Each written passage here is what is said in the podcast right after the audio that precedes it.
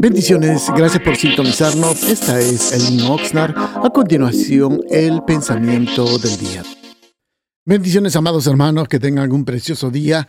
En este día queremos meditar un tema muy interesante, le hemos llamado el valor del dominio propio. Para ello vamos a abrir la Biblia en el capítulo número 25 del libro de los Proverbios y al versículo 28 de la nueva versión internacional.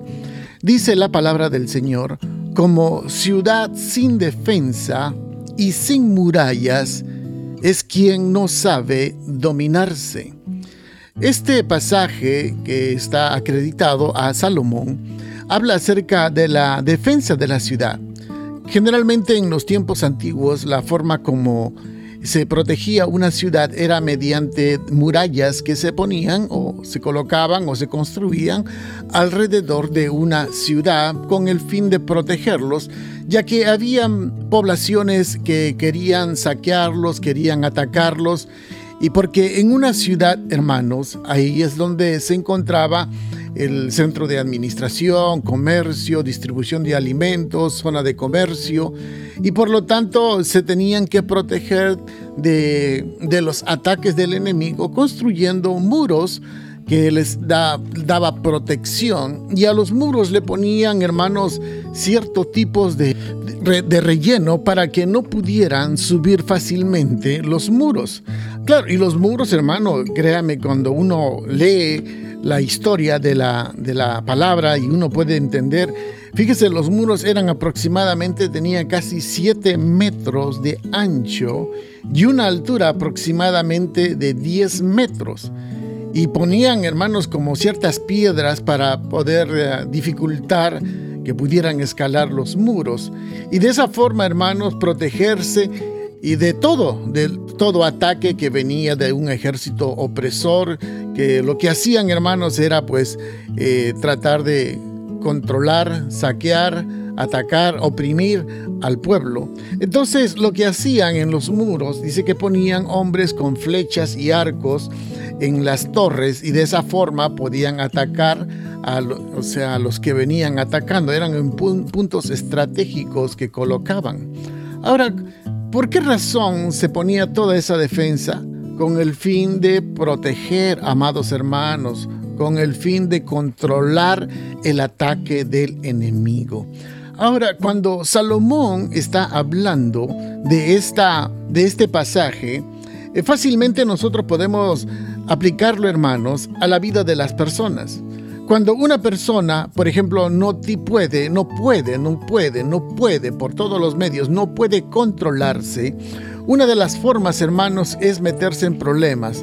No puede callarse, todo el tiempo está hablando, todo el tiempo está en controversias, todo el tiempo está en dificultades, porque no sabe guardar silencio en el momento oportuno. Eso nos enseña que no tiene una defensa en sus labios habla constantemente y pierde el control de su vida, pierde el control.